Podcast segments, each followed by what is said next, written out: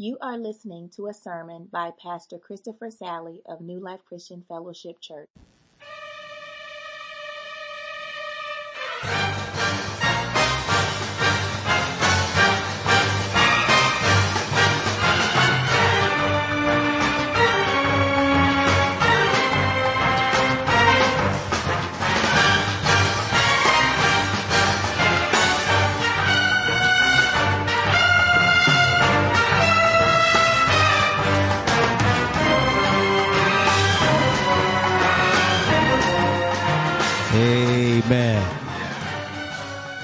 Think everybody in here knows what that is the theme to. And so now I say to you, the title of the sermon is your mission. If you choose to accept it. Amen. Turn to your neighbor and say your mission. If you choose to accept it. Turn to somebody else and say your mission. If you choose to accept it. Amen. Mission impossible. We must be interested in Mission Impossible because they had a TV show and Tom Cruise has made six movies. In my one, two, three, Ghost Protocol, Rogue Nation, Fallout.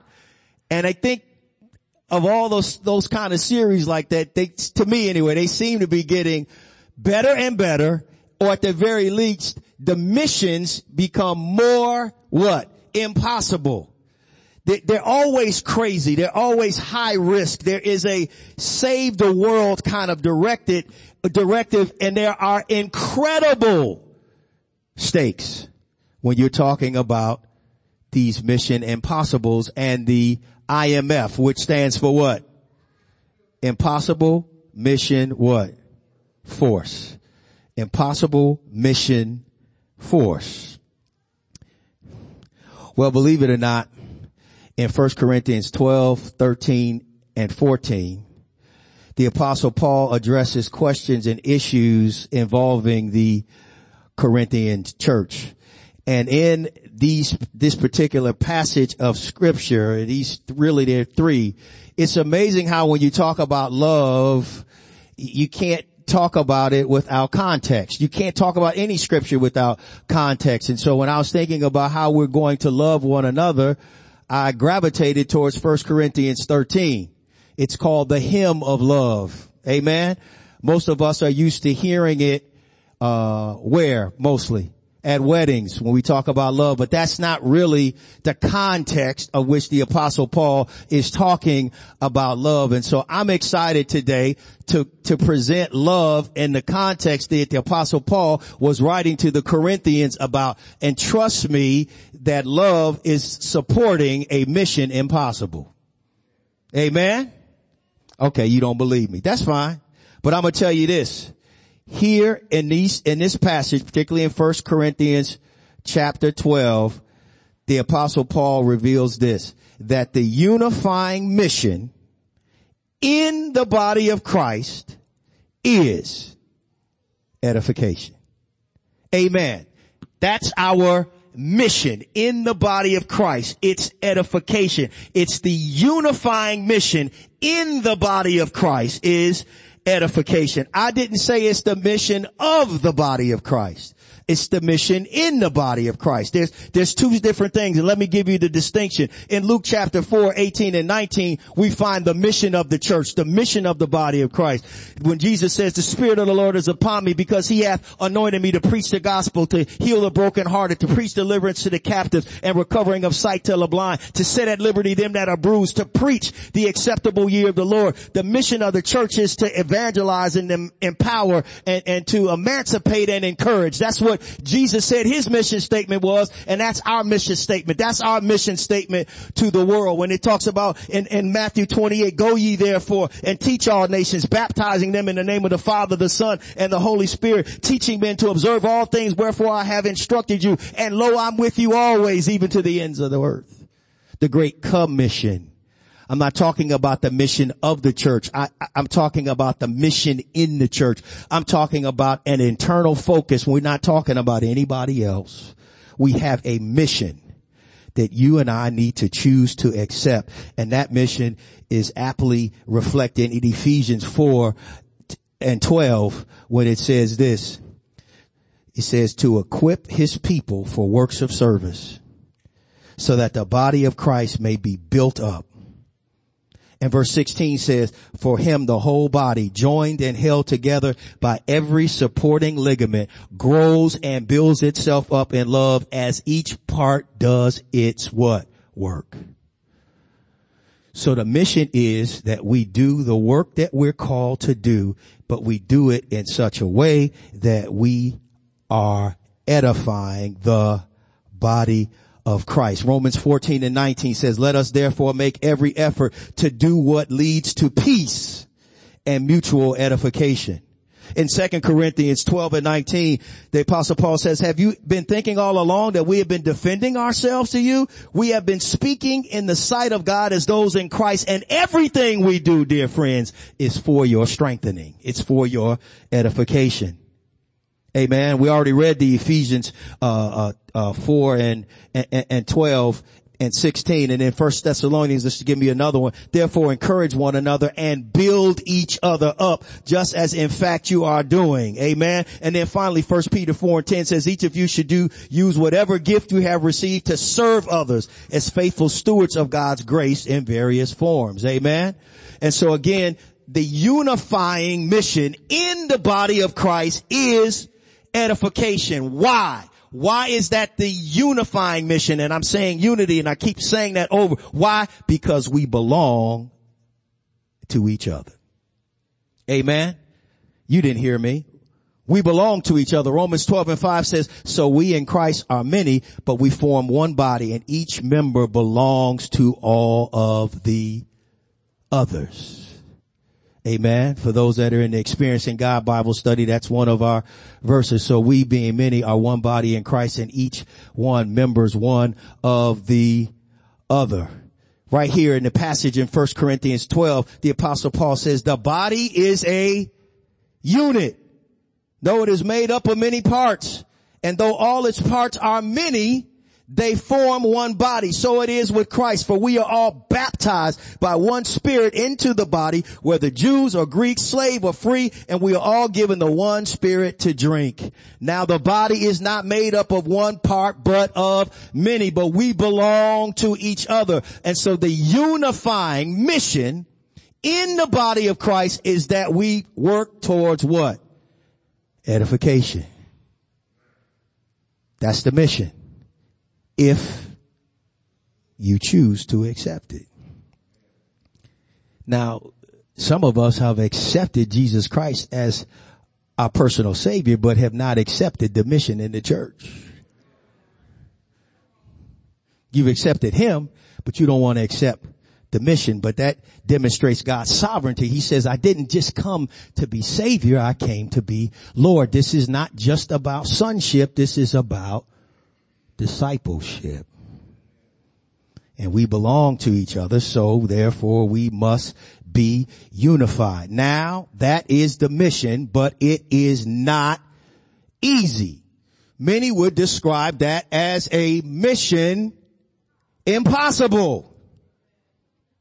But there are three factors or critical inputs that must be present and activated for us to pull this off. And Paul reveals what those three are. There are three things that have to be present and the good news is God literally gives us two of them.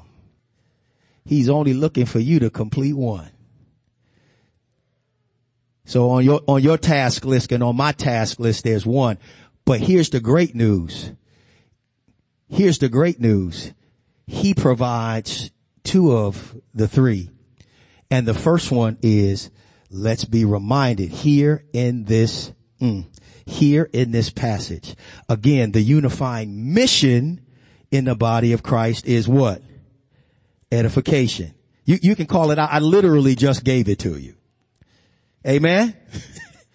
now, the unifying might in the body of Christ is the Holy Spirit. Shh. That's our what? Secret weapon. We talked about this in being kingdom strong, that God has given us a secret weapon in our desire to be able to uh, do the work that we need to do in the body of Christ. The unifying, the unifying might by which we get that done, the unifying might in the body of Christ is the Holy Spirit. He is our what? Secret weapon and all are built upon the foundation of the apostles and prophets, Jesus Christ himself being the chief cornerstone in whom all the building fitly framed together groweth unto a holy temple in the Lord in whom you also are builded together for a ta- habitation of God through the what? Spirit. We're all built up together so that the Spirit can inhabit us. He empowers us. Second Corinthians 3 and 18 says, but we all with open face, beholding as in a glass the glory of the Lord, are changed into that same image from glory to glory. Come on, Fred Hammond, from glory to glory. Even as by the Spirit of the Lord. And in Ephesians 3 and 6 says, 16 says that he would grant you according to the riches of his grace, grace to be strengthened with might by his spirit in the inner man. That's what the apostle Paul said. I just, I hope you can understand and that you will be strengthened by the might of the spirit in the inner man. So again, the unifying, unifying might in the body of Christ is who? It's, it's, it's, it's a person and that person is the Holy Spirit. He is our secret weapon. And as you may recall when we talked about him being our secret weapon, I told you he was given for comfort and counsel and conviction and communication and clarity and conformity and cohesion and concern and confidence, courage, contribution and consecration. All of those things are the, the 12-fold supply of the Spirit, if you will. But in 1 Corinthians chapter 12, the apostle Paul really emphasizes that cohesion and concern and contribution that the Spirit makes. But the Spirit is the unifying might and God gives us His Spirit. Amen. So we're almost home to be able to complete the mission because we have the might. Y'all not excited enough for me. We got a mission, but we got might too. And it's not just the unifying might in the body of Christ, that's the Holy Spirit. You see here in 1 Corinthians 12, there are some unifying manifestations in the body of Christ and they're called gifts.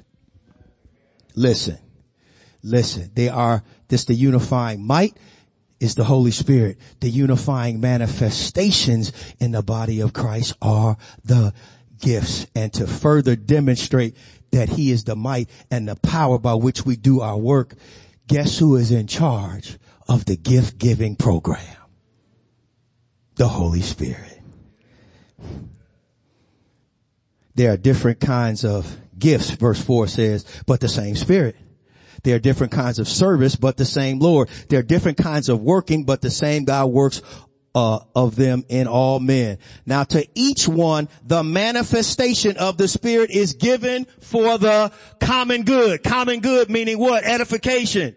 To one there is given through the Spirit the message of wisdom, wisdom, the other message of knowledge by means of the same Spirit, to another faith by the same Spirit, to another gifts of healing by the same Spirit, to another miraculous powers, to another prophecy, to another distinguishing between spirits, to another speaking in different kinds of tongues, and still another the interpretations of some tongues. All of these work are of one and the same what? Spirit and he gives them to each one just as he determines. God through the Holy Spirit is in charge of the gift giving program. Amen. I am not in charge of the gift giving program. You are not in charge of the gift giving program. These manifestations of the body of Christ or in the body of Christ are the gifts. That helps us to achieve the mission because that verse tells us in, I think it was verse seven, it says they're given for what? The common good. Now what I'm saying to you is if all you needed was the might, the unifying might of the Holy Spirit and the unifying manifestation of the gifts to get the mission done, there would be no need for First Corinthians. There would be no need for the apostle Paul to write this letter. There would be no need. You would be good. We would be good. But if that's all there was, but Paul continues and listen what he says in, in, in 1 Corinthians chapter 1. He says this, I always thank God, verse 4, for you because of his grace given you in Christ Jesus. For in him you have been enriched in every way in all your speaking and in all your knowledge because our testimony about Christ was confirmed in you. Therefore here it is. You do not lack any spiritual gift as you eagerly await for our Lord Jesus to be revealed. He said when it comes to giftedness, Corinthian church, you're on 10.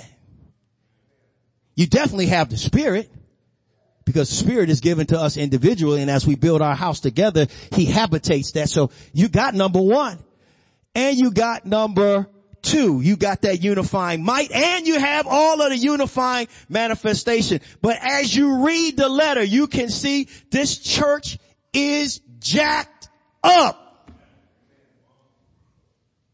They got the gifts. He said giftedness is not your problem but you do have some problems. He starts, I can hear him like right now. It's like we start in chapter one, verse 10. He says, I appeal to you brothers in the name of our Lord Jesus Christ that all of you agree with one another so that there be no divisions among you and that you may be perfectly unified. Amen. So the first thing is you, you got some divisions. Then he said, word on the street, my brothers, is that somebody from Chloe's crib told me that there are quarrels among you. And the Corinthians like, somebody snitching. Somebody in Chloe's house said, y'all been quarreling. So you got divisions, then you got quarreling, and then you go to 1 Corinthians 3 and he says, brothers, I could not address you as spiritual, but as worldly, merely infants in Christ. I gave you milk, not solid food, for you were not ready for it. Indeed, you still aren't ready. So not only do you have divisions, you got quarrels, you got stunted spiritual growth even though you're gifted.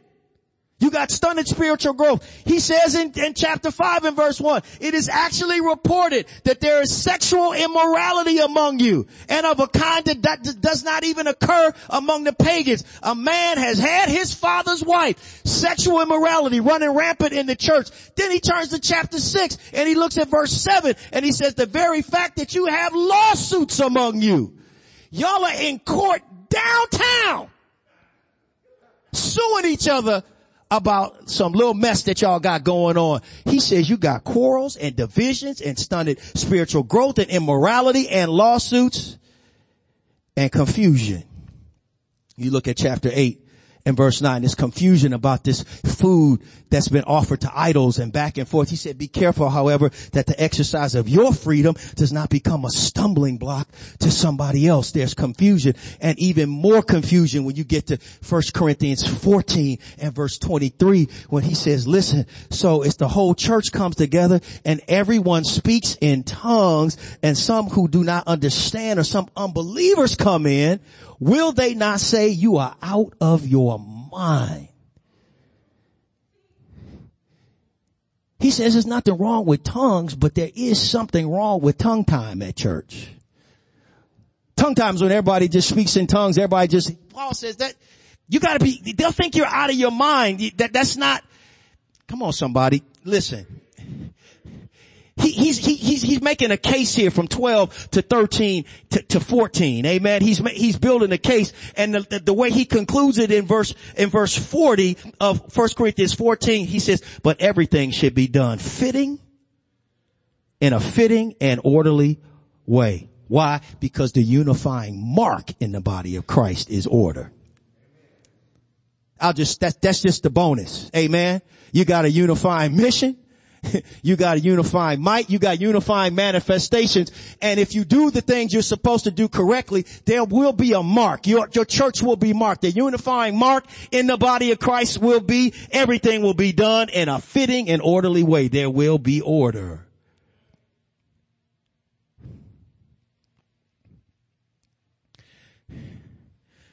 But the apostle says there is something missing and it is the key to making the impossible mission possible.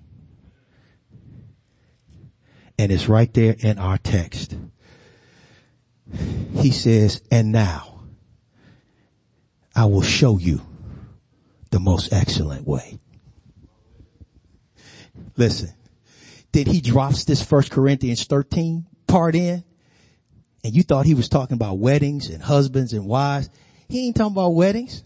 He's not talking about husbands and wives. I'm not saying it can't be used in that context because it really does talk about the power of love and we'll talk about that in the practice of love and, and, and, and, and the priority of love. That's there. That's what first Corinthians 13 is all about. But I'm saying in that context, he literally takes a deep breath. He says, listen, but eagerly desire the greater gifts. He said, but let me pause for a second. Let me show you the most excellent way. And the most excellent way is the unifying motivator in the body of Christ is love. It's love. It's back to that. Somebody who was here last week should say, that's it right there. That's right, right there. That's what we're talking about right there. He says again, the unifying motivation in the body of Christ is love because love builds up and supports the mission. First Corinthians 8 and 1 said it very simply. He says, we know that we all possess knowledge, but he said knowledge puffs up. Love builds up. And so we're not going to be able to achieve the mission of edification in the body of Christ without love. As a matter of fact, I want you to think about this. Of all of the qualifications that you and I need to have to be a part of the IMF in the body of Christ. If you want to be a part of the impossible mission force, you don't need to work out. You don't need to be able to hang from the side of a building. You don't need to be able to, to, uh, uh, uh swing and fulcrum yourself onto a high building like he did in, and I believe it was Ghost Protocol. You don't need to be hanging on the out of the side of a plane like he did in Fallout. You don't need to do any of that. You need to learn how to love. If you want to be a part of the impossible mission force, the one requirement is you better learn how to love.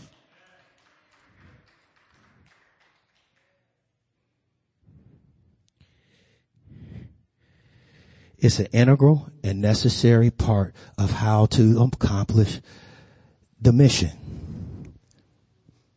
Matter of fact, if love is not the motivator, it will not accomplish the mission and you will fall short. It will be mission impossible.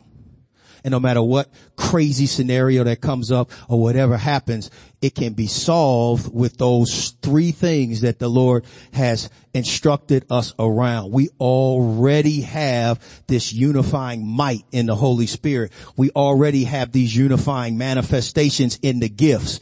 And he says, but I need you to have that unifying motivation and it's love. And if love is not the motivation, we will not be able to be a part of the impossible mission force and we will fail. Look at, look at Matthew chapter six and, and, and verse five, just to talk about motivation for a minute. Jesus says in the Sermon on the Mount, he's talking about the Pharisees, and when you pray, don't be like the hypocrites, for they love to stand, pray standing in the synagogues and on the street corners to be what? Seen by others. Truly I tell you, they have received their reward in full. So if that's what you're going for, then you'll get it. He says that's your motivation to be seen, you'll be seen, that'll be your reward. In Matthew 6 and 16, he says, when you fast, do not look somber as the hypocrites do, for they disfigure their faces to show others they are fasting. Truly I tell you, they have received their reward in full. Motivation, beloved, matters. Motivation matters. Look at Philippians 1, 15 and 17. We talked about this uh, in the in the not too distant past. It is true, the apostle Paul said, that some preach Christ out of envy and rivalry, but others out of goodwill. The latter do so out of what? Love. Knowing that I am put here in the defense of the gospel. The former preach, preach Christ out of selfish ambition, not sincerely, supposing they can stir up trouble for me while I am in chains. He says some folks are preaching, but they're preaching with the wrong motivation. They're preaching to cause trouble. Others are preaching to edify. Others are preaching for goodwill. What, what you do matters, but why you do it matters more. And you know what? I'm going to put a fine point on it. The antithesis of agape love is selfishness. The antithesis. If you want to be about self, you can be about self and be gifted and do work, but it won't make the mission possible. It won't be edifying if you do it out of your flesh, if you do it for the wrong reasons, if you do it to be seen, if you and I are doing things in the body of Christ, again, if love is not the what? The motivator, again, if it's not, I'll say it this way, if love is not the modifier and the motivator of all godly activities and actions, it will be to no avail. Love has to be at the center of what we do. Amen. It has to be at the center because if it's not, it's the antithesis of agape love is to be selfish. And I know what you're saying. Are we talking about selfishness again? Yup. Is it always about selfishness? Yep. And I am using my Will Ferrell step brother's voice. Do we just become best friends? Yup. Do you want to go do karate in the garage? Yup. Are we talking about selfishness again? Yup. Is selfishness at the root of everything that goes wrong with us in our lives? Yup.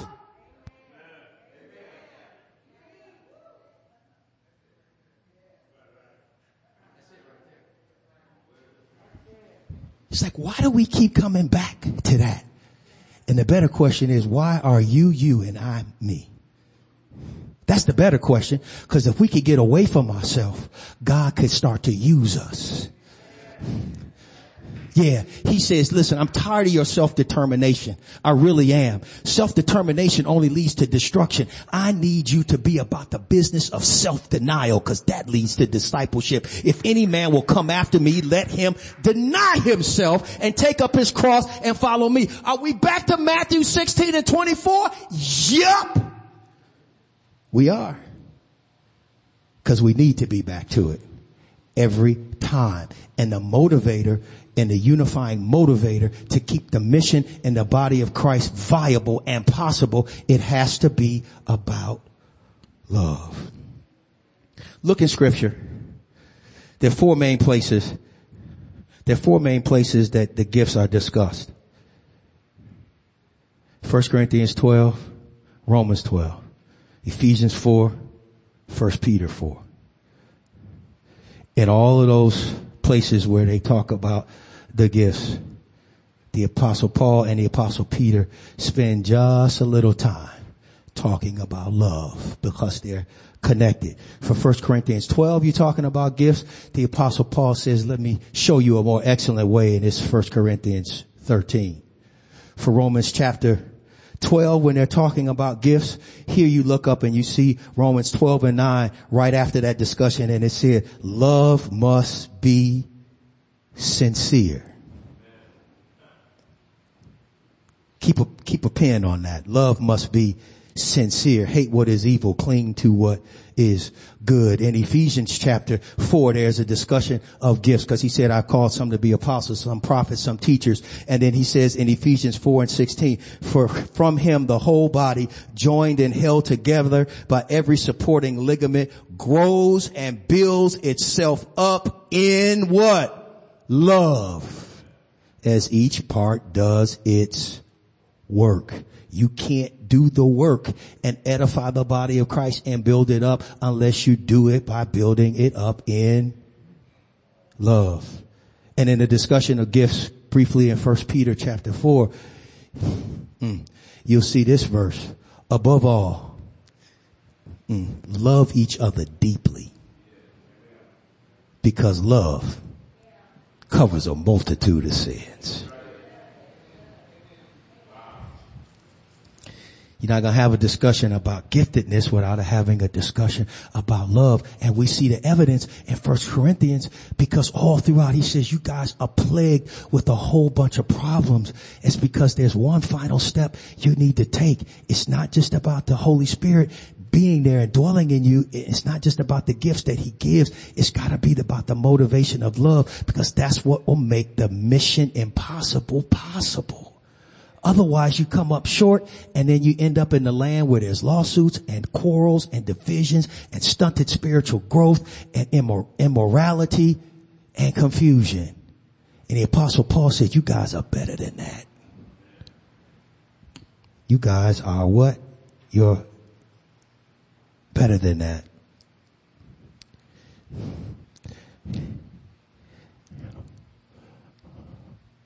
I think what I'm going to do is I'm going to, I say pause here, but we're not going to break down 1 Corinthians 13 in any detail right this moment, other than me telling you that I already gave you an outline that we'll fill in when we're together next time. When it says what? Verses one through three that were read into our hearing, it talks about the power of love. And then four through seven talks about the actual practice of love. And then eight through 13, I believe it is, talks about, is it 13? No, yeah, eight through 13 talks about the priority of love. So just, just keep that in mind. That's the way that, that breaks apart. But I want to go back to something. Two things actually, as we conclude. In Romans 12 and 9 it said, Love must be sincere. And we had a discussion a Bible study yesterday about the etymology, etymology, excuse me, of that word. And it is in some dispute. Uh, scholars, uh, there's, there's, some, there's some folklore around where that word has come from, uh, that we discussed on Saturday, and then there is probably, it did probably come from the Latin, but it doesn't negate this great word picture you receive when you talk about sincere. In the Spanish Renaissance, they were cranking out a lot of sculptures. It's the Renaissance. It's what you do. You're sculpting, you're painting, you're doing a bunch of stuff. and they were saying that there was such a demand for this, these sculptures that the workers were moving really fast and they were making mistakes. And the way they would try to fill in and cover their mistakes uh, would be they would they would uh, put wax in to smooth things out. They would smooth things out so that it would look better. But what would happen is when it got into the light and the heat of the sun, the wax would melt and it would reveal that their work was sloppier than they thought or sloppier than it appeared. And so there's a word called in, in, in, in Spanish, it's sin is without, cere is wax. And so if you're going to be sincere, the word picture is you're going to sculpt and do your work without wax. Not wax. Wax is a, is a kind, it's kind of like a shortcut. You're, you're cheating, if you will, and it gets revealed in the light of the sun that, that what you are pursuing is not sincere. But in the Greek, it says love must be sincere. And that word actually means is not hypocritical. Under, hupo, under. Uh, there's an alpha privative which means without, without being under pretense. It's like you gotta be genuine. It's gotta be the real deal. You have to present it the way it actually is. And so love must be what? It's gotta be sincere. So whether you gravitate towards the one picture or the other, you, there's an understanding that, that it, it, it has to be, uh, it has to be the real deal. But here's what I love. Just as we talk about it being done without wax. You can, you can do it without wax, but you better do it with love. And, and the parallel is wax won't cut it, but love will.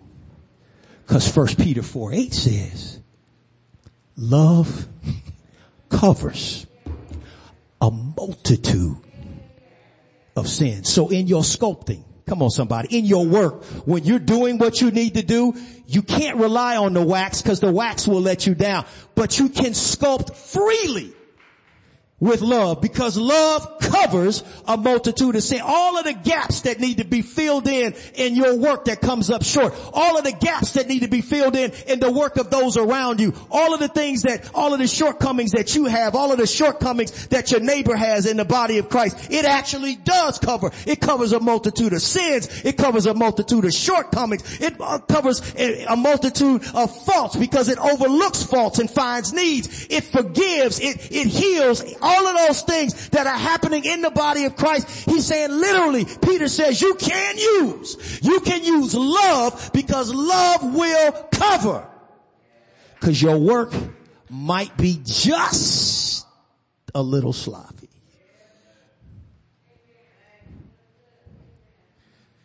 But if you can use love, not wax, use love it'll cover. It'll cover. It'll cover. I think about my days when I used to work with brother Monty Rollison, who was a carpenter. And that difference between that rough carpentry and finished carpentry. You wonder why you have all of these borders all over the place in your house. You got baseboards and then you got this, this little stick. Looks like another border that comes down and it's right along the baseboard and you see stuff high or low. It's all that stuff. That's covering. Because when you do rough car- carpentry, you, you, you can't get it perfect all the way up to the edge. And so what you need is a border that'll cover and give it a finish so that it'll look pleasing. Amen. And so their desire was, I, I know it's not perfect, so you don't have to worry about it being perfect. He said, just like the Bible says love covers a multitude of sins, this baseboard will cover a multitude of your mistakes. It will. It'll cover it and give it a finished look, a finished quality so that you'll be able to achieve what? The mission. The mission is that you be edifying. Amen. And so if you want to be edifying, you have to understand and practice that love is the motivator. Love is the, is the covering for all of the things that are going on in the body of Christ. That's why you and I have to have agape love. Agape love covers. And it allows us to turn a mission impossible into a mission possible.